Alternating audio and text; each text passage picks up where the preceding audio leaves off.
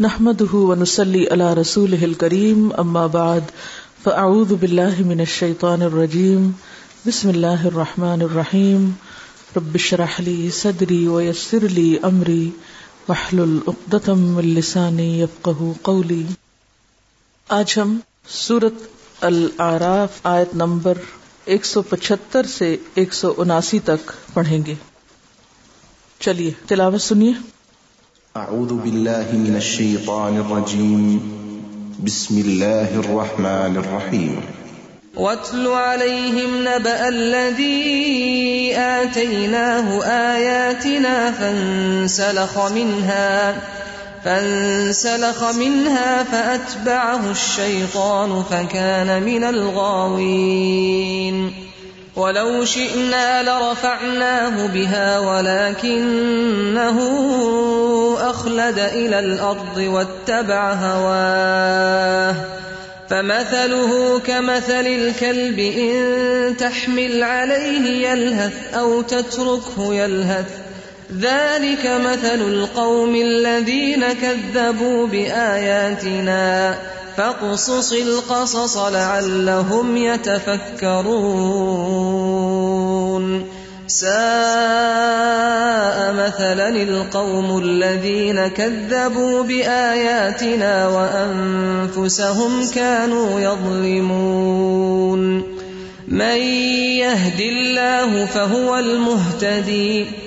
ومن يضلل فأولئك هم الخاسرون ولقد ذرأنا لجهنم كثيرا من الجن والإنس لهم قلوب لا يفقهون بها ولهم أعين لا يبصرون بها ولهم آذان لا يسمعون بها ولهم أولئك كالأنعام بل هم أضل، أولئك هم الغافلون. شروع کرتی ہوں اللہ کے نام سے، جو بے انتہا مہربان، نہایت رحم فرمانے والا ہے۔ اور اے نبی صلی اللہ علیہ وسلم، ان کے سامنے اس شخص کا حال بیان کرو، جس کو ہم نے اپنی آیات کا علم عطا کیا تھا۔ مگر وہ ان کی پابندی سے نکل بھاگا۔ آخر کار شیطان اس کے پیچھے پڑ گیا۔ یہاں تک کہ وہ بھٹکنے والوں میں شامل ہو کر رہا۔ اگر ہم چاہتے تو اسے ان آیتوں کے ذریعے سے بلندی عطا کرتے۔ مگر وہ تو زمین ہی کی طرف جھک کر رہ گیا۔ اور اپنی خواہش نفس ہی کے پیچھے پڑا رہا۔ لہذا اس کی حالت کتے کی سی ہو گئی کہ تم اس پر حملہ کرو تب بھی زبان لٹکائے رہے۔ اور اسے چھوڑ دو، تب بھی زبان لٹکائے رہے۔ یہی مثال ہے ان لوگوں کی جو ہماری آیات کو جھٹلاتے ہیں۔ تم یہ حکایات ان کو سناتے رہو۔ شاید کہ یہ کچھ غور و فکر کریں۔ بڑی ہی بری مثال ہے ایسے لوگوں کی جنہوں نے ہماری آیات کو جھٹلایا اور وہ آپ اپنے ہی اوپر ظلم کرتے رہے ہیں۔ جسے اللہ ہدایت بخشے، بس وہی راہ راست پاتا ہے۔ اور جس کو اللہ اپنی رہنمائی سے محروم کر دے، وہی ناکام و نامراد ہو کر رہتا ہے۔ اور یہ حقیقت ہے کہ بہت سے جن اور انسان ایسے ہیں جن کو ہم نے جہنم ہی کے لیے پیدا کیا ہے۔ ان کے پاس دل ہیں، مگر وہ ان سے سوچتے نہیں۔ ان کے پاس آنکھیں ہیں، مگر وہ ان سے دیکھتے نہیں۔ ان کے پاس کان ہیں، مگر وہ ان سے سنتے نہیں۔ وہ جانوروں کی طرح ہیں۔ بلکہ ان سے بھی زیادہ گئے گزرے۔ یہ وہ لوگ ہیں جو غفلت میں کھو گئے ہیں۔ پھر سنیے۔ وَاتْلُ عَلَيْهِمْ نَبَأَ الَّذِي آتَيْنَاهُ آيَاتِنَا فَانْسَلَخَ مِنْهَا فَانْسَلَخَ مِنْهَا فَأَتْبَعَهُ الشَّيْطَانُ فَكَانَ مِنَ الْغَاوِينَ۔ شِئْنَا لَرَفَعْنَاهُ بِهَا وَلَكِنَّهُ أَخْلَدَ إِلَى الْأَرْضِ وَاتَّبَعَ هَوَاهُ فَمَثَلُهُ كَمَثَلِ الْكَلْبِ إِن تَحْمِلْ عَلَيْهِ يَلْهَثْ أَوْ تَتْرُكْهُ يَلْهَثْ ذلك مثل القوم الذين كذبوا بآياتنا فاقصص القصص لعلهم يتفكرون ساء مثلا القوم الذين كذبوا بآياتنا وأنفسهم كانوا يظلمون من الله فهو المهتدي ومن يضلل فاولئك هم الخاسرون.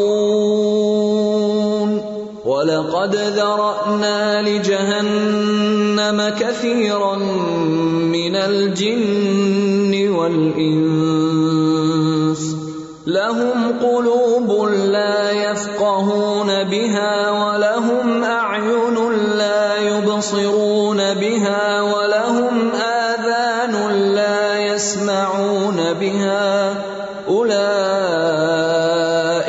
كالانعام بل هم اضل اولئك هم الغافلون. وَاتْلُ عَلَيْهِمْ اور ان کو پڑھ سنائیے. یعنی صرف خود ریڈنگ نہیں، بلکہ دوسرے کا سنایا ہوا سننا اور پھر اس کا سنانا جو اللہ کا پیغمبر ہے، اسی کام کے لیے مقرر ہے۔ تو وطل علیہم انہیں پڑھ سنائیے۔ کیا چیز نب خبر، واقعہ، قصہ؟ کس کا؟ الوی اس شخص کا۔ کون شخص؟ آتی نہ ہو آیاتنا۔ جس کو ہم نے اپنی آیات، اپنی نشانیاں دی تھی فن سلخ منہا۔ تو وہ ان سے نکل بھاگا۔ فن سلخا سین، لام۔ جانور کا کھال کے اندر سے یا سانپ کا کیچلی کے اندر سے نکل جانا۔ یعنی کسی چیز کو چھوڑ کر نکلنا اور گزر جانا۔ یا پھر کپڑے اتار کر ننگا ہو جانا۔ تو آیات یا احکام الہی کی پابندی سے یا دین کا وہ لبادہ جو اس نے اوڑھ رکھا تھا، اس سے وہ نکل بھاگا۔ اس نے وہ سارا طریقہ چھوڑ دیا۔ شیطان تاک میں تھا۔ لہذا جب وہ نکلا اس رستے سے فت باہ شیطان تو شیطان اس کے پیچھے پڑ گیا، اس کے پیچھے لگ گیا۔ فکان من الغاوین یہاں تک کہ وہ بھٹکنے والوں میں شامل ہو کر رہا۔ یعنی شیطان نے بھی دم نہ لیا جب تک کہ اس کو گمراہی کی آخری منزل تک نہ پہنچا دیا۔ ولو شئنا، اگر ہم چاہتے لرفعناہ ہو بہا ہم اس کو انہی کے ذریعے بلندی عطا کرتے اسی علم انہی نشانیوں کے ذریعے ہی عزت دیتے جس عزت کی خاطر وہ دین چھوڑ گیا، وہ عزت اس کو دین کے اندر بھی مل سکتی تھی۔ اولا کن نہ اخلد الارض لیکن وہ تو زمین کی طرف جھک گیا۔ مادی دنیا کا اس نے انتخاب کر لیا۔ وہ تب اور اس کی اصل مشکل کیا تھی کہ اس نے اپنی خواہش نفس کی پیروی شروع کر دی۔ وہ خواہشات نفس کا غلام بن گیا۔ وہ اپنے دل کی مرضی پہ چلنے لگ گیا۔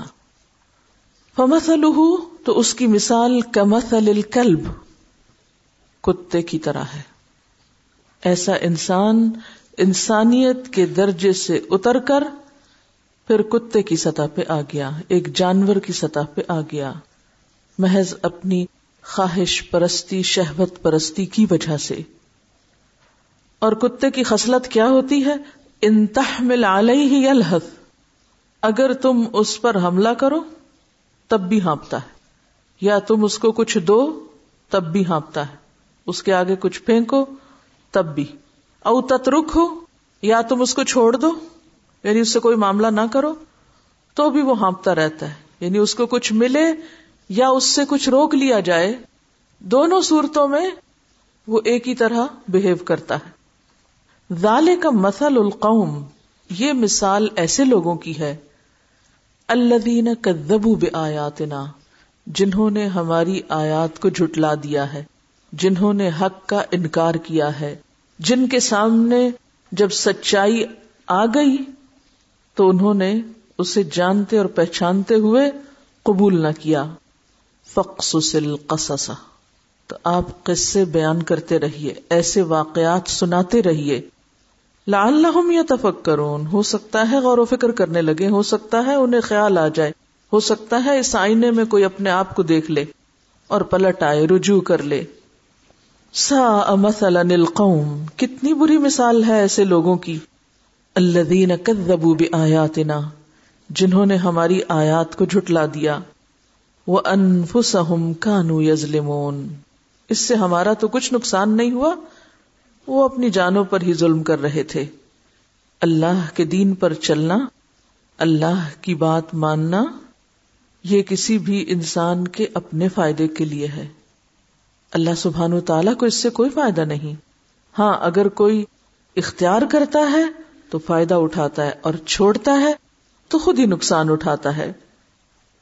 من يهد اللہ فهو المحتدی جس کو اللہ ہدایت دے، جس کی رہنمائی وہ کر دے، وہی اصل میں ہدایت پانے والا ہے۔ کسی بھی انسان کی ہدایت کسی انسان یا پیغمبر یا بزرگ کے ہاتھ میں نہیں۔ اللہ ہی جسے چاہے ہدایت دے، کیونکہ وہ ہر شخص کے حالات جانتا ہے۔ کہ کون کیا ڈیزرو کرتا ہے، کس کو کیا ملنا چاہیے۔ لہذا جس کو وہ اس کے اہل پاتا ہے، اسے اس کی توفیق دے دیتا ہے۔ اور جس کو وہ نا اہل پاتا ہے، اسے اس نعمت سے محروم رکھتا ہے۔ وہ میں اور جس کو اللہ اپنی رہنمائی سے محروم کر دے فولا کا الخاصرون تو ایسے ہی لوگ نقصان اٹھانے والے ہیں۔ اللہ کے راستے سے دور جانا اور بھٹکنا کوئی معمولی نقصان نہیں، ہمیشہ کا نقصان ہے۔ اور ایسا کیوں ہوتا ہے کہ ایک شخص نقصان میں پڑ جائے، جہنم میں جا گرے؟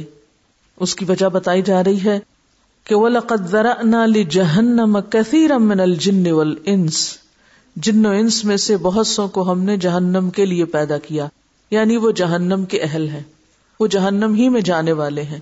جہنم ہی ان کا ٹھکانا ہو سکتا ہے۔ کیوں؟ اس لیے کہ لہم قلوب ان کے پاس دل ہے۔ سوچنے سمجھنے کی صلاحیت ہے۔ لا نہ بہا، لیکن وہ اس سے سمجھتے نہیں۔ غور و فکر سے کام نہیں لیتے۔ وہ لہم آئن اللہ نے ان کو آنکھیں دی ہیں، ان کے پاس آنکھیں ہیں۔ لیکن لا یبصرون بہا، ان سے وہ دیکھنے کا کام نہیں کرتے۔ ولہم آدان ان کے پاس کان ہیں۔ لا یسمعون بہا، وہ ان سے سنتے نہیں۔ یعنی سوچنے، سمجھنے، دیکھنے، غور کرنے، سننے کی جو صلاحیتیں ہم نے دے رکھی تھی، ان کو انہوں نے استعمال نہیں کیا۔ یعنی اس راستے پر، اس طریقے پر استعمال نہیں کیا جس پر انہیں کرنا چاہیے تھا۔ الا کل انعام، ایسے لوگ جانوروں کی طرح ہیں، مویشیوں کی طرح ہیں۔ بل ہم عدل۔ مویشی بھی اپنے زندگی کا مقصد پورا کر رہے ہیں۔ یہ تو ان سے بھی زیادہ بھٹکے ہوئے ہیں، ان سے بھی زیادہ گئے گزرے ہیں۔ الا الغافلون۔ یہ کون لوگ ہیں؟ ان کی کیا صفت ہے؟ یہ کہاں دیکھے جا سکتے ہیں؟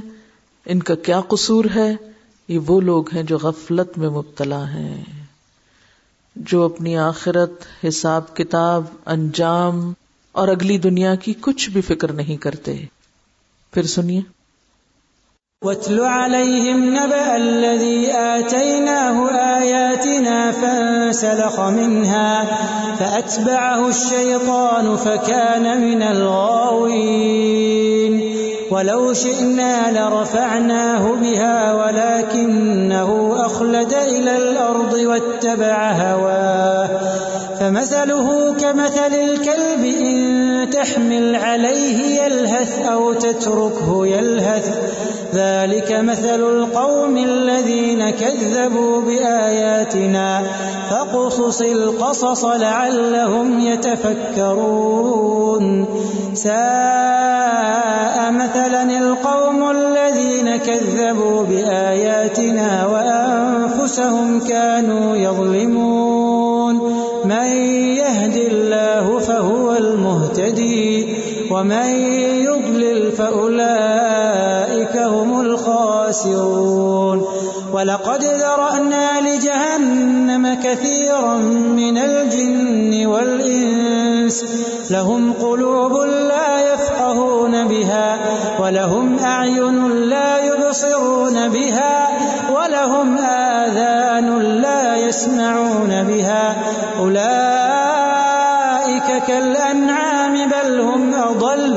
أولئك هم الغافلون.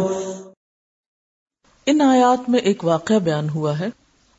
اسی لیے آخر میں فرمایا گیا کہ فقصص القصص۔ ایک خاص قصے کی طرف اشارہ ہے، ایک خاص واقع کی طرف اشارہ ہے، ایک خاص شخص کی طرف اشارہ ہے، جس کا نام یہاں نہیں لیا گیا۔ لیکن اس کی خصوصیات بتا دی گئی وہ شخص کون ہے؟ متعدد مفسرین نے متعدد آرا کا اظہار کیا ہے۔ انہی میں سے ایک رائے یہ ہے کہ وہ عربوں کا ایک مشہور شاعر امیہ بن ابسلت ہے۔ اس کے اندر اعلی انسانی اوصاف بھی تھے اور اس کے ساتھ ساتھ اس کی شاعری جو تھی وہ بھی بہت عمدہ تھی، بہت حکیمانہ تھی۔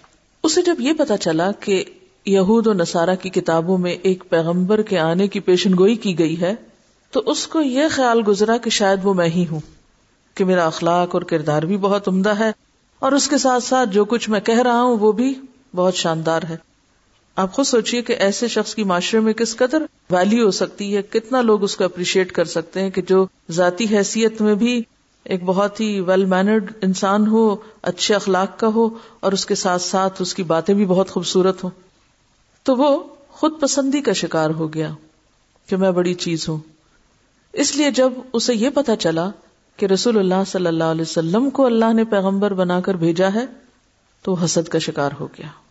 وہ جس خول میں بند تھا، وہ اس کو توڑ نہ سکا۔ وہ جو سوچ رہا تھا، اس سے باہر نہ آ سکا۔ اس کا دل نہ مانا کہ یہ کیسے ہو سکتا ہے کہ ساری کوالٹیز تو میرے اندر ہیں اور رسول کوئی اور بن جائے۔ لہذا وہ حسد اور گھمنڈ تکبر کے رستے پہ چل پڑا اور اس نے آپ کو پیغمبر ماننے سے انکار کر دیا۔ یہ مثال صرف امیہ بن ابی سلط کی نہیں، اسی لیے اس کا خاص نام لے کے بات نہیں کی گئی۔ یہاں اللہ بھی کہہ کے ہر وہ شخص اس میں شامل ہو سکتا ہے جو حسد اور تکبر کی بنا پر حق کو قبول نہ کرے اور کسی دوسرے کی خوبی کا اعتراف نہ کرے۔ اور ایسے لوگ ہر دور میں ہو سکتے ہیں کہ جو اپنی ذات کی حد تک تو بہت اچھے ہو بہت کمپیٹنٹ ہو بہت قابلیت ہو ان کے اندر۔ لیکن ان ساری خوبیوں کے ساتھ ان کے اندر ایک خامی آ جائے اور وہ کیا؟ ذاتی بڑائی کا احساس۔ کہ میں بہت بڑی چیز ہوں۔ لہذا جب اس کے سامنے حق پیش کیا جائے، کوئی اس سے بہتر بات لے کر آئے، تو وہ اسے تسلیم نہ کرے۔ یہ میں نہیں مانتا، یہ یہ ہو نہیں سکتا۔ کہ میرے علاوہ بھی کوئی اور شخص کسی قابل ہو سکتا ہے۔ ایسا شخص بظاہر بہت دیندار بھی ہو سکتا ہے۔ بظاہر ایسا بھی ہو سکتا ہے جس کی معاشرے میں بہت شان ہو، بہت سے اس کے پیروکار ہوں، اس کی عقیدت مند ہو اور عام طور پر انسان کو عقیدت مند ہی لے ڈوبتے ہیں۔ کیونکہ انسان کو یہ دھوکا ہو جاتا ہے نا کہ میرے آس پاس لوگوں کی اتنی بھیڑ ہے، لہذا مجھے کیا ضرورت ہے کہ میں کسی اور کی بات سنوں یا کسی اور کی بات پر کان لگاؤں؟ میرے اپنے پاس اتنا کچھ ہے؟ مجھے کیا پرواہ کسی اور کی؟ تو کوئی بھی ایسا شخص جو حق کا انکار، محض اپنی ذاتی خوبیوں اور اپنی خاص بڑائی کی وجہ سے کر دے، وہ سب اس میں شامل ہو سکتے ہیں۔ اور پھر دیکھیے آپ کے خاص طور پر جس چیز کی طرف اشارہ کیا گیا اللہ آتینا آیاتنا کہ اس کو ہم نے اپنی آیات یعنی ایک سمجھ اور ایک فہم دے رکھی تھی۔ اب وہ تو آپ صلی اللہ علیہ وسلم کے زمانے سے پہلے کا تھا یہ واقعہ اور پھر آپ کی نبوت ہوئی۔ لیکن آج کے دور میں بھی اگر کوئی شخص جس کے پاس دین کا علم ہو، آیات کا علم ہو، قرآن کا علم ہو، اور پھر وہ اس کو چھوڑ کر اپنی خواہش نفس کے پیچھے چل پڑے۔ یعنی ایک بہتر چیز اس کے پاس تھی، لیکن وہ دنیاوی فائدوں کی خاطر اس بہتر چیز کو چھوڑ دے۔ تو ایسا شخص اللہ کی اطاعت کی بجائے شیطان کا پیروکار بن جاتا ہے۔ شیطان اس کے پیچھے لگ جاتا ہے اور اس کو بھٹکا کر چھوڑتا ہے۔ حالانکہ اس دین اور دین کے اعتراف اور دین پر عمل کرنے سے اس کو بہت عزت مل سکتی تھی۔ کیونکہ عزت اور ذلت تو اللہ کے ہاتھ میں نا۔ وہ دین کے اندر یا دین کے باہر تو نہیں۔ جس کو اللہ جتنی چاہے جہاں بھی عزت دے دے۔ اور یہ سوچنا کہ دین کی وجہ سے ہماری عزت میں کمی ہو گئی، یہ ایک شیطانی خیال ہے۔ کیونکہ بہت سے لوگ یہ سمجھتے ہیں کہ اگر ہم دین کی طرف آئے یا دین پر ہم عمل کرتے رہے، تو اس سے ہمارا معاشرے میں کوئی مقام یا ویلیو نہیں رہے گی۔ حالانکہ وہ وقتی طور پر ایک آزمائش ضرور ہوتی، لیکن اصل کامیابی سچے لوگوں ہی کو ہوتی۔ کامیابی کی بنیاد جھوٹ نہیں ہوتا، وہ اگر وقتی طور پہ نظر بھی آئے تو اس کی کوئی حقیقت نہیں ہوا کرتی۔ بہرحال، اب کیا ہوا؟ فمسل ہو کمسل الکل اس کی اتباع نفس، خواہشات نفس کی پیروی کی وجہ سے اللہ تعالیٰ نے اس کو کتے سے مثال دی، کہ وہ کتے کی طرح۔ کتا بھی کس چیز کو سمبلائز کرتا ہے؟ کس چیز کا نمائندہ ہے؟ شہوت پرستی اور خواہش نفس کی پیروی کا۔ یعنی کتے کے اندر سب سے زیادہ جو چیز پائی جاتی ہے، وہ ہرس، لالچ اور خواہشات نفس کو پورا کرنے کے لیے انہی کے پیچھے دوڑتے رہنا۔ اسے عام طور پہ کہا جاتا ہے نا، نفس کا کتا۔ اب کتے کی عادت کیا ہوتی؟ ہے اس کو کچھ دو تو بھی وہ ہانپتا ہے، نہ دو تب بھی۔ یعنی مراد کیا ہے؟ اس کے پاس کچھ ہو تو بھی سرکش، اور اس سے کچھ روک لیا جائے تو بھی سرکش۔ جیسے اس شخص کے پاس علم و حکمت تھا تو بھی بڑا بنا رہا اور جب وہ کسی اور کو دے دیا گیا یعنی نبوت کسی اور کو دے دی گئی، تو بھی اس کی سرکشی میں کوئی کمی نہیں آئی۔ پہلے ایک طرح سے سرکش تھا، اب دوسری طرح سے ہو گیا۔ انتہ ملا لئی ہی یلحت او تترک ہو یلحت یعنی جب اس کو اللہ نے دیا تو پا کے متکبر بن گیا۔ جب کسی اور کو نعمت دی گئی تو حسد کا شکار ہو گیا۔ حالانکہ ہونا کیا چاہیے تھا کہ جب اس کو ملا تھا تو احسان مند ہوتا، شکر گزار ہوتا۔ جب اس سے روک لیا گیا تو اسے اللہ کا فیصلہ سمجھتا۔ یعنی حسد کرنے کی بجائے نعمت کسی اور کے پاس چلی گئی تو اس کو اللہ کا فیصلہ سمجھتا۔ تو بات یہ ہے کہ ہدایت اس وقت تک بندے کو نہیں ملتی اور کوئی ہدایت پہ قائم نہیں رہ سکتا۔ جب تک کہ انسان اپنے آپ کو، اپنی عقل، اپنے دل، دماغ ہر خوبی بڑائی کو اللہ کے سپرد نہ کر دے، اللہ کے حوالے نہ کر دے کہ یا رب، یہ سب کچھ تیرا ہے، تو نے مجھے دیا ہے، تو نے مجھے عطا کیا ہے، اس میں سے کچھ بھی میرا نہیں۔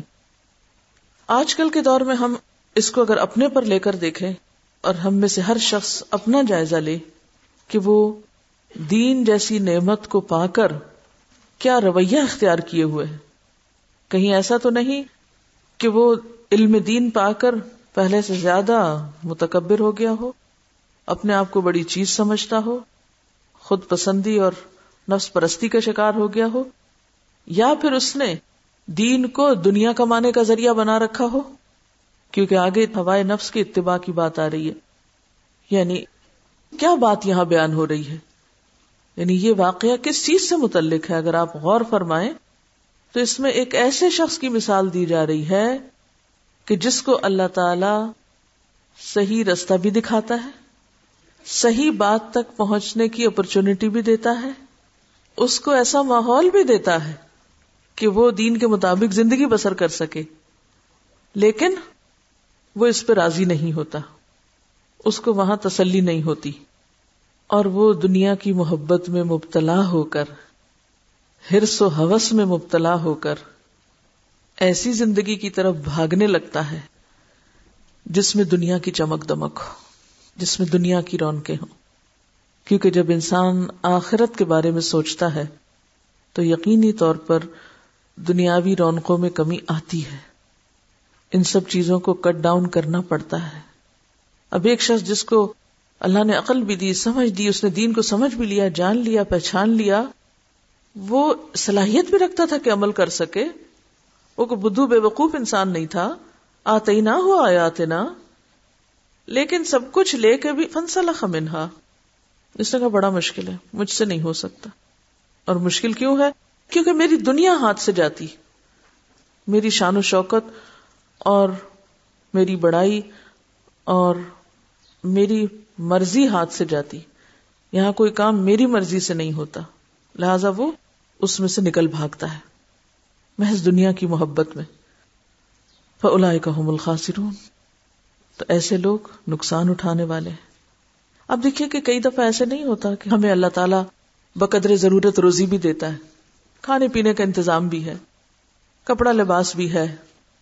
عزت کا گھر بھی ہے۔ دنیاوی ضروریات پوری ہو رہی ہیں۔ اور ساتھ ہمیں دین کے کام کی توفیق بھی ہے کہ ہم کچھ سیکھیں اور کچھ سکھائیں۔ ایسا ہوتا ہے نا؟ لیکن ایک شخص ایسی زندگی پہ قناط نہیں کرتا۔ وہ کہتا نہیں، یہ کیا کہ اس تھوڑی سی معمولی زندگی کے ساتھ میں دین کی خدمت کے لیے اتنے گھنٹے نکال لوں۔ میں اس کو چھوڑتا ہوں، میں فل ٹائم دنیا کماتا ہوں۔ فل ٹائم دنیا، جس میں دین کی خدمت کا کوئی حصہ نہیں، کوئی وقت نہیں، حتیٰ کہ اپنی عبادات سے بھی بندہ جائے، اپنا بھی نماز روزہ جائے۔ کیونکہ جب آپ دین میں تنزل اختیار کرتے ہیں نا، نیچے آنے لگتے ہیں تو پھر تو آپ کو اپنے نمازوں کے بھی لالے پڑ جاتے ہیں۔ یعنی بعض ایسے لوگ بھی دیکھے گئے ہیں کہ پھر وہ اپنے فرائض تک ادا کرنے سے بھی غافل ہو جاتے ہیں۔ اور اس کی یہ اتنی اعلی پیمانے پر دنیا حاصل کرنے کی بھاگ دوڑ کیوں ہے؟ محض خواہشات نفس کی تسکین، گھر بڑا ہو جائے، گاڑی نئے ماڈل کی ہو جائے، لباس زیادہ قیمتی پہن سکوں، یا اسی طرح دنیاوی شان و شوکت میں اضافہ ہو جائے۔ یعنی محض خواہشات دنیا اس کو کس طرف لے جاتی ہیں؟ ایک ایسی زندگی کی طرف کہ جہاں نہ دین ہو نہ دین کا نام ہو۔ ایسا شخص پھر کیا کرتا ہے؟ قرآن پڑھ کے چند دن تو وہ بڑا متاثر رہا، بڑا دیندار رہا۔ اس نے اپنا حال الیا بھی ویسا بنا لیا، سب کچھ۔ لیکن جو ہی دنیا میں گیا، ساری کیچلی اتار پھینکی۔ سارا لبادہ وہیں چھوڑ دیا۔ اب وہ کہاں کھڑا ہے؟ دنیا کی رونقوں میں۔ دنیا کی زندگی میں۔ اب اسے یہ بھی یاد نہ رہا کہ قرآن کہتا کیا ہے۔ وہ ایسی غفلت میں مبتلا ہو گیا کیونکہ ان آیات کا اختتام کس لفظ پر ہو رہا ہے؟ غافلون غافلون۔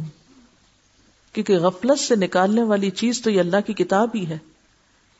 تو جس نے اس کو پڑھ کے جان لیا حقیقت کو، لیکن اس پر عمل کرنے کی اس میں توفیق نہ تھی اور وہ دنیاوی چمک دمک اور رونقوں سے خود کو بچا نہ سکا۔ لہذا وہ دنیا میں پھسلتا گیا، گستا گیا دھستا گیا، حتیٰ کہ وہ بالکل اس میں ایسا ڈوبا کہ اس کو کچھ بھی یاد نہ رہا۔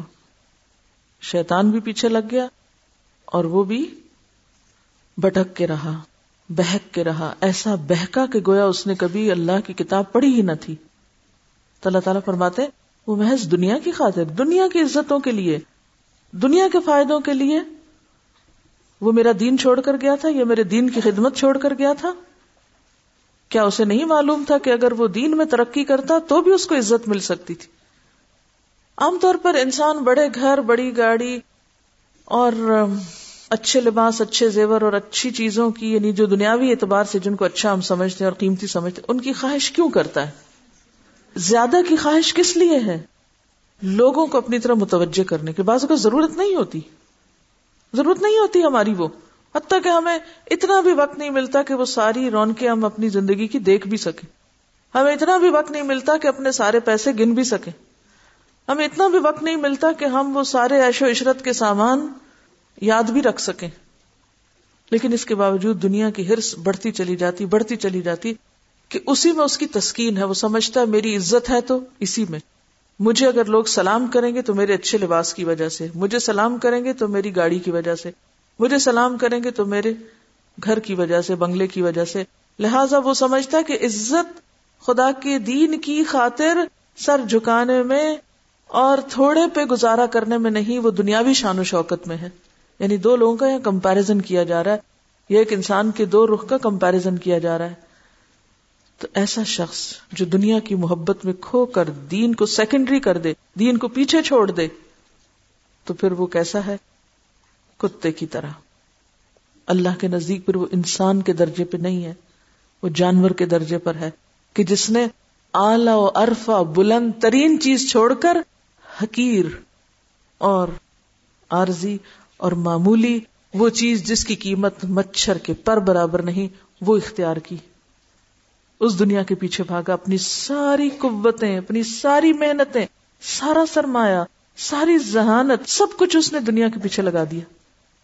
اس لیے اگر تم اس کو کچھ دو، تو بھی نہیں دو، تو بھی دین ملے، تب بھی نہیں ملے، تب بھی بس وہ دنیا کے پیچھے بھاگ بھاگ کے ہانپ رہا ہے۔ دنیا کے پیچھے تھک رہا ہے۔ اب وہ دین سے بے نیاز ہو کر محض دنیا کا ہو گیا ہے۔ فولا کا الخاسرون۔ ایسے لوگوں نے نفے کا سودا تو نہیں کیا۔ فما ربی حت تجارت ہم ان کی تجارت تو کامیاب نہیں ہوئی۔ بظاہر وہ کتنا کچھ بھی حاصل کر لیں۔ اچھا بعض اوقات انسان دنیاوی مال و دولت کی وجہ سے دین کا رستہ چھوڑتا ہے۔ بعض اوقات انسان انا کے مسئلے میں بھی دین کا رستہ چھوڑتا ہے۔ کیسے؟ وہ کہتا ہے، اگر مجھے کوئی عہدہ دو گے دین میں، کوئی مقام اور پوزیشن ملے گی میری کوئی سے ہوگی، مجھے کوئی پہچانے گا، میں اسٹیج پر بیٹھوں گا یا میں اسکرین پر آؤں گا، تو تو میں دین پڑھوں، پڑھاؤں گا۔ اور اگر آپ نے مجھے کسی اور کام پہ لگا دیا، امام بنانے کی بجائے معموم بنا دیا، پیچھے کر دیا، تو پھر میں آپ کے ساتھ نہیں چلوں گا۔ پھر میں وہ رستہ اختیار کروں گا جس سے میری خوب شہرت ہو میری عزت بنے، میری مانی جائے اور میں پہچانا جاؤں۔ لہذا کیا ہوا؟ دین کے نام پہ اکٹھے ہونے والے دین ہی کے نام پہ جدا ہو گئے۔ بظاہر دونوں ہی دین کی محبت میں رو رہے ہیں۔ لیکن وہ اصل دین کہاں گیا جو بندے کو آجزی سکھاتا ہے، جو دوسروں سے جڑنا سکھاتا ہے، جو دوسروں کی محبت دیتا ہے۔ تو اس نے دین کا ایک کام یا دین کا ایک راستہ کس لیے چھوڑ دیا؟ فن صلاح منہا کیونکہ اسے عزت چاہیے تھی، اسے مقام اور پوزیشن چاہیے تھی۔ لہذا وہ رستہ الگ کر گیا۔ اسی طرح ایک اور شخص ہو سکتا ہے کہ جو بظاہر تو دین کا نام لے رہا ہے، لیکن مقصد اس کا اس سے کوئی اقتدار حاصل کرنا ہے یا کسی بھی قسم کے دنیاوی فائدے حاصل کرنا ہے۔ تو ایسا شخص بھی فن صلاح منہا جہاں اقتدار نہیں ملا، جہاں اس کا نام روشن نہیں ہوا، جہاں اس کی حیثیت نہیں مانی گئی وہ اس نے رستہ چھوڑ دیا، رستہ الگ کر لیا۔ خواہ بظاہر وہ دین کا لیبل لگا کے ہی کیوں نہ سب کچھ کر رہا ہو۔ تو اصل بات یہ ہے کہ دین کی سچی خدمت صرف وہ شخص کر سکتا ہے جو گھر بڑا ہو جس چھوڑ سکتا دین کی خدمت کرنے کے لیے قیمت ادا کرنی پڑتی ہے۔ اور وہ ہے دنیا کی ہرس یہاں جب تک دین والوں کی نظریں دنیا پر رہیں گی، جب تک دین والوں کی سوچ دنیاوی شان و شوکت کا حصول رہے گا، اور جب تک وہ دنیا کی چکا چوند سے متاثر رہیں گے، تو وہ دین کو فائدہ پہنچانے کی بجائے دین کے نام پر ہی دین کو نقصان دیں گے۔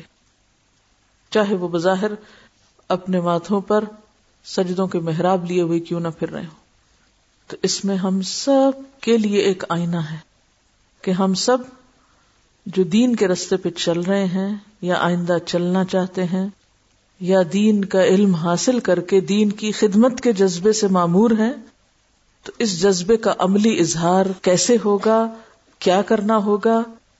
کہ کچھ بھی جائے ہاتھ سے، چاہے نام جائے، چاہے عہدہ جائے، چاہے شان جائے کچھ جائے، چاہے مال جائے، لیکن انسان جس چیز کو بطور مشن اختیار کیے ہوئے ہے، وہ ہاتھ سے نہ جائے۔ کیونکہ اس راستے میں آزمائش ہر ایک کی ہوتی، ہر ایک کی ہوتی۔ اور یہی وہ موقع ہوتا ہے کہ جب وہ دین والوں کے ساتھ رہتا ہے یا بھاگ نکلتا ہے پنسا لخا منہا کرتا ہے۔ اور جب ایک شخص بھاگ نکلتا ہے، تو وہ بھیڑیے کی مثال ہے کہ جو بھیڑ گلے سے الگ ہوتی ہے بھیڑیا اس کو کھا جاتا ہے۔ شیطان ہے وہ بھیڑیا جو اس کے پیچھے لگ جاتا ہے۔ اب کوئی اس کو روکنے والا نہیں، کوئی اس کو سمجھانے والا نہیں، کوئی اس کو پوچھنے والا نہیں، کوئی اس کو پکڑنے والا نہیں، کیونکہ ید اللہ ہی فوقل جمع اللہ کا ہاتھ تو جماعت پر ہے۔ تائید تو ان کی ہے جو جڑ کے کام کریں اور جو ڈیڑھ اینٹ کی مسجد الگ کریں۔ ان کے ساتھ اللہ کی تائید تو نہیں ہو سکتی۔ ان کے پیچھے تو پھر شیطان ہی ہو سکتا ہے۔ کیونکہ انہوں نے اپنا نام بلند کرنے کے لیے رستہ الگ کیا ہے۔ اگر اللہ کے دین کی خدمت مقصود تھی تو وہ تو کسی بھی نام کے ساتھ ہو سکتی تھی۔ تو بات یہ ہے کہ ہم سب کو اپنی اپنی حیثیت میں اپنے اپنے طرز عمل پر غور کرنے کی ضرورت ہے۔ تو اس میں جو بنیادی چیز ہے، جو بنیادی سبق ہے اس واقعے میں وہ کیا ہے؟ کہ انسان کے لیے اصل نقصان دہ چیز دنیا کی ہرس ہے۔ یہ دین کی سب سے بڑی دشمن کیا چیز ہے؟ دنیا کی ہرس آپ یوں لکھ سکتے ہیں اس کو آسان لفظوں میں، دنیا کی ہرس دین کی دشمن۔ دنیا کی ہرس دنیا کا لالچ، دین کا دشمن۔ اصل میں اللہ تعالیٰ کیا چاہتا ہے ایک بندے سے کہ انسان اپنی منزل کس چیز کو بنائے؟ یہی چاہتا ہے کہ کچھ اور چاہتا ہے۔ اللہ تعالیٰ ہمیں آخرت اورینٹڈ شخص دیکھنا چاہتا ہے۔ تو جو شخص آخرت چھوڑ کر دنیا کو لے، تو ایسا شخص پھر کیا کر رہا ہے؟ ہوں اپنے آپ کو دھوکا دے رہا ہے، دین کے نام پہ دھوکا دے رہا ہے۔ اچھا آپ دیکھیے ازواج متحرات کو سورت الحضاب میں کیا کہا گیا؟ ان کن تن تردن الحیات دنیا و زینت فتح امت کن و اسرح کن سراہن جمیلا۔ آپ کا کیا خیال ہے کہ ازواج متحرات کوئی دنیا کی رونقوں میں گم تھی؟ نہیں. ان کا صرف یہ سوال کہ ہمیں نفقہ دیا جائے یا ہمیں ہماری ضرورت پوری کرنے کو دی جائے، تو کہا گیا اچھا دنیا چاہتی۔ انہوں نے ایکسٹرا کچھ نہیں مانگا تھا، ضروریات مانگی تھی چونکہ ان کا گھرانہ تو سب کے لیے ایک رہنما تھا، لہذا وہاں ضروریات کے لیے مانگنے پر بھی پوچھو گئی کہ ان کن تن نہ تردن الحیات دنیا و زینت فتح امت کن و اسرح کن سراہن جمیلا پھر تم نبی کے گھر میں رہنے کے قابل نہیں، کیونکہ نبی کا گھرانہ اور اس گھر میں رہنے کی جو شان اور عزت اور اس کا جو بہترین انجام ہے، وہ بہت زبردست ہے، اس کی بہت بڑی قیمت ہے۔ اور اس کی قیمت محض خواہشات کی قربانی نہیں، ضروریات کی قربانی بھی ہے۔ سمجھ رہے؟ عام لوگوں سے مجھ سے اور آپ سے، دین اگر کوئی قربانی مانگتا ہے تو کس چیز کی؟ خواہشات کی۔ پھر سو حوث قربان کر دو۔ اور ان سے کیا کہا جا رہا ہے؟ ہرس و حوث اور خواہش تو دور دور بھی وہاں نہیں تھی۔ ضروریات بھی قربان کر دو۔ دو دو مہینے بھی گھر میں چولہا نہ جلے۔ تو اف نہیں کہو۔ لیکن آج ہم ہم چاہتے ہیں کہ دنیا کی ساری رونقیں ہمارے ارد گرد جمع رہے اور اس کے ساتھ ہم دین کی بھی خدمت انجام دے دیں۔ یہ دو چیزیں کہاں سے اکٹھی ہو سکتی؟ دنیا کا شوق، دنیا کی محبت، دنیا کی چیزوں کی طرف دوڑنا، دنیا کی خواہش دل میں ہونا، یہ عام لوگوں کے دل کا مرض ہے۔ یہ انسان کی بہت بڑی کمزوری کہ جدھر دنیا نظر آتی ادھر ہی لڑک پڑتا ہے۔ جیسے کتا ہر چیز کو سونگتے ہوئے گزرتا ہے۔ ایسا شخص بھی ہر چیز کی ہرس رکھتا ہے۔ میرے پاس یہ بھی ہونا چاہیے، یہ بھی ہونا چاہیے، یہ بھی یہ بھی یہ بھی، پھر میں دین کا کام کر سکتا ہوں۔ اور اگر ان میں سے کچھ نہیں تو پھر میں نہیں کر سکتا۔ میں دین کی بہت بڑی خدمت کرنا چاہتا ہوں، لہٰذا آپ مجھے یہ اور یہ اور یہ وسائل دیں۔ یہ اور یہ سہولیات مہیا کرے جسے کسی ملٹی نیشنل کمپنی میں کام کرنا ہے۔ وہ ڈیمانڈ کرتے ہیں بڑی بڑی سہولیات۔ اسی طرح آج دین کی خدمت کرنے والے بھی ایسی ہی سہولیات کا مطالبہ کرتے ہیں۔ حالانکہ جس زمانے میں یہ سب کچھ نہیں بھی تھا، تو کیا لوگوں نے دین کی خدمت نہیں کی؟ کی؟ تو ہمیں اپنے وسائل کو دیکھتے ہوئے ہی کام کرنا ہے نا؟ اور جب ہمارے مطالبے اتنے بڑھ جائیں تو پھر ہم دین کے کام کے نہیں ہو سکتے۔ اور آپ دیکھیے کہ یہ دنیا کی محبت ہی ہوتی ہے کہ جس سے پھر انسان ہر خرابی میں مبتلا ہوتا ہے۔ وہ حدیث سنی ہوگی نا آپ نے؟ حب دنیا رأس کل خطیئتن۔ دنیا کی محبت ہر خطا کی جڑ ہے۔ سارے گناہ نکلتے وہیں سے ہیں۔ ہر برائی وہاں سے شروع ہوتی ہے۔ یعنی اس شخص میں پھر خیر ہو ہی نہیں سکتی جو دنیا کی محبت یا ہرس یا لالچ کا شکار ہو جاتا ہے۔ دین کی خدمت صرف بے لوس بے غرض سیلف لیس لوگ کر سکتے ہیں۔ جو ہر قیمت پہ یہ کرنا چاہتے ہیں۔ رسول اللہ صلی اللہ علیہ وسلم نے فرمایا، اے لوگو، جنت سے قریب کرنے والی جتنی چیزیں ہیں اور دوزخ سے دور کرنے والی جتنی چیزیں ہیں، ان سب کا میں تمہیں حکم دے چکا ہوں۔ اسی طرح دوزخ سے قریب کرنے والی جتنی چیزیں ہیں اور جنت سے دور کرنے والی جتنی چیزیں ہیں، ان سب سے تمہیں منع کر چکا ہوں۔ اور جبریل امین نے میرے دل میں یہ خیال ڈالا ہے کہ کوئی شخص ہرگز مر نہیں سکتا جب تک وہ اپنے حصے کا رزق نہ پالے تو آگاہ رہو، تم لوگ خدا سے ڈرو اور تلاش رزق میں جمیل طریقوں سے کام لو یعنی خوبصورت طریقوں سے کام لو۔ اور اگر رزق آنے میں کچھ دیر لگ جائے، تو اس کی وجہ سے تم گناہ کی راہ سے اس کو حاصل کرنے کی طرف مائل نہ ہو جاؤ۔ یعنی اگر حلال طریقے سے نہیں مل رہا، تو حرام کی طرف مت جھکو، کیونکہ خدا کے پاس جو کچھ ہے، اس کو اس کی اطاعت ہی کے ذریعے حاصل کیا جا سکتا ہے۔ یعنی جو انعام اللہ کے پاس ہے، وہ صرف اللہ کی اطاعت سے حاصل ہو سکتا ہے۔ اللہ کی نافرمانی سے حاصل نہیں ہو سکتا۔ تو یہاں ایک اور چیز بھی بتا دی گئی کہ انسان جتنی بھی کوشش کر لے، جتنی بھی لالچ رکھے، جتنی بھی ہرس دنیا کی رکھے، اسے ملے گا کیا اور کتنا؟ جو اس کے لیے اللہ نے مقرر کیا ہے۔ اس سے زیادہ وہ حاصل کر بھی نہیں سکتا، کیونکہ ہر ایک کی ایک لمٹ حضرت عبداللہ بن مسعود کی ایک روایت کے مطابق رسول اللہ صلی اللہ علیہ وسلم نے فتنوں کے دور کی نشاندہی کرتے ہوئے فرمایا، وقلت فقہا اکم و کثرت قرا اکم اس وقت دین کی سمجھ رکھنے والے کم ہو جائیں گے۔ یعنی جب فتنے زیادہ ہوں گے، تو کیا ہوگا؟ کون کم ہوگے یعنی فتنوں کا دور، آج کا دور فتنوں کا دور ہے نا؟ تو اس کی نشاندہی آپ نے کی تھی۔ کہ فقہا یعنی دین کی سمجھ رکھنے والے لوگ کم ہو جائیں گے اور قرا زیادہ ہو جائیں گے۔ آج جتنے لوگ حفظ کیے ہوئے ملتے ہیں، اتنا قرآن کا ترجمہ جاننے والے نہیں ملتے۔ اور دین پڑھنے والے بہت ہوں گے، لیکن یعنی دین پڑھنا بھی بہت شروع ہو جائے گا۔ جو آج کل نظر آ رہا ہے کہ بڑے لوگوں کو دین پڑھنے کا شوق لگ گیا، لیکن دین کو دنیا کے لیے پڑھا جائے گا۔ دین کو دنیا کے لیے پڑھا جائے گا۔ آخرت کے عمل کے ذریعے دنیا چاہی جائے گی۔ یعنی جو کام ہمیں خالصتاً آخرت کے لیے کرنے چاہیے، ان کے توسط سے یا ان کے ذریعے سے دنیا مطلوب ہوگی۔ دنیا چاہنے کا جذبہ دلوں میں پیدا ہو جائے گا۔ جو رستے جنت کی طرف جانے والے ہیں، انہی رستوں سے لوگ دنیا کی طرف پلٹنے والے ہوں گے۔ تو گویا امت مسلمہ کا بگاڑ یہ نہیں کہ دین ختم ہو جائے گا۔ دین ختم نہیں ہوگا۔ دین تو باقی رہے گا۔ لیکن دین داری یا دین کی روح ختم ہو جائے گی۔ دین کو دنیا کے لیے پڑھا جائے گا۔ اور دین کا کام صرف اس وقت کیا جائے گا جب اس سے دنیا حاصل ہو۔ اور جب اس کے نتیجے میں دنیا نہ ملے تو وہ چھوڑ دیا جائے گا۔ یعنی دین کی خدمت اور دین کے لیے قربانی صرف اس وقت ہوگی جب اس سے دنیا حاصل ہو سکے۔ اور جب دنیا حاصل نہ ہو، تو لوگ دین کو خیر بات کہہ دیں گے کہ کوئی اور کام کرو جس سے دنیا حاصل ہو، جس سے ہم دنیا کما سکیں۔ اور ایک عوام کا طبقہ جو دین پڑھ نہیں رہا، وہ بھی دین کی بات کب کرتا ہے؟ جب اس سے مال اور گھر میں برکت ہو۔ یعنی انہوں نے دین کو کیا بنا رکھا ہے؟